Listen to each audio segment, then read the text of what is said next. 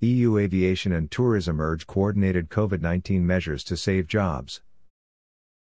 14 European stakeholders in aviation and tourism urge international coordination of all restrictive measures related to COVID 19. The group asserts that coordination is required on travel restrictions, vaccination certificates, and testing requirements. A clear and concise set of coordinated measures across Europe will help restore public confidence and is the only chance to save the upcoming summer season. Ahead of the 1st of March extraordinary meeting of ministers of tourism, 14 European stakeholders in aviation and tourism have urged the Portuguese presidency of the EU to put their efforts into the coordination of all restrictive measures related to COVID 19. In an open letter, industry and worker associations affirm the presidency's motto, Time to Deliver, a fair, green and digital recovery, and outline the different actions that would revive the sector, by enabling the restart of international travel as soon as it is safe to do so.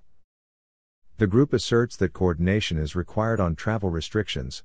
vaccination certificates, and testing requirements, all of which continue to negatively affect both tourism and aviation. The associations call for EU harmonization on the following matters widespread use of affordable, reliable, and rapid tests to ease current travel restrictions termination of quarantine requirements for air travelers that have already tested negative, clarity on the timing, languages, and exemptions to COVID 19 tests which remains unclear, exemption of vaccinated travelers from testing, quarantine, and other restrictions, use of vaccinations not as a prerequisite to travel, but to assist in the restart of air travel we believe that the European Union can still save what remains of the tourism and air transport sectors by applying a truly coordinated approach to these challenges.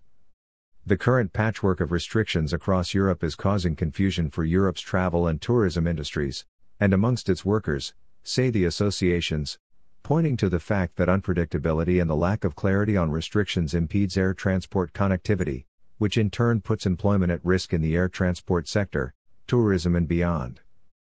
A clear and concise set of coordinated measures across Europe will help restore public confidence and is the only chance to save the upcoming summer season.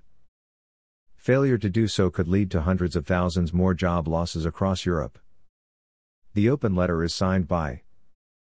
Airline Catering Association ACA Airline Coordination Platform ACP Airlines for Dialogue A4D Airlines for Europe A4E Airport Services Association ASA Airports Council International Europe ACI Europe Air Traffic Controllers European Union Coordination ATCEUC Civil Air Navigation Services Organization CANSO European Cockpit Association ESA European Federation of Food, Agriculture and Tourism Trade Unions EFFAT European Regions Airline Association ERA Europeans for Fair Competition E4FC European Transport Workers Federation ETF UNI Europa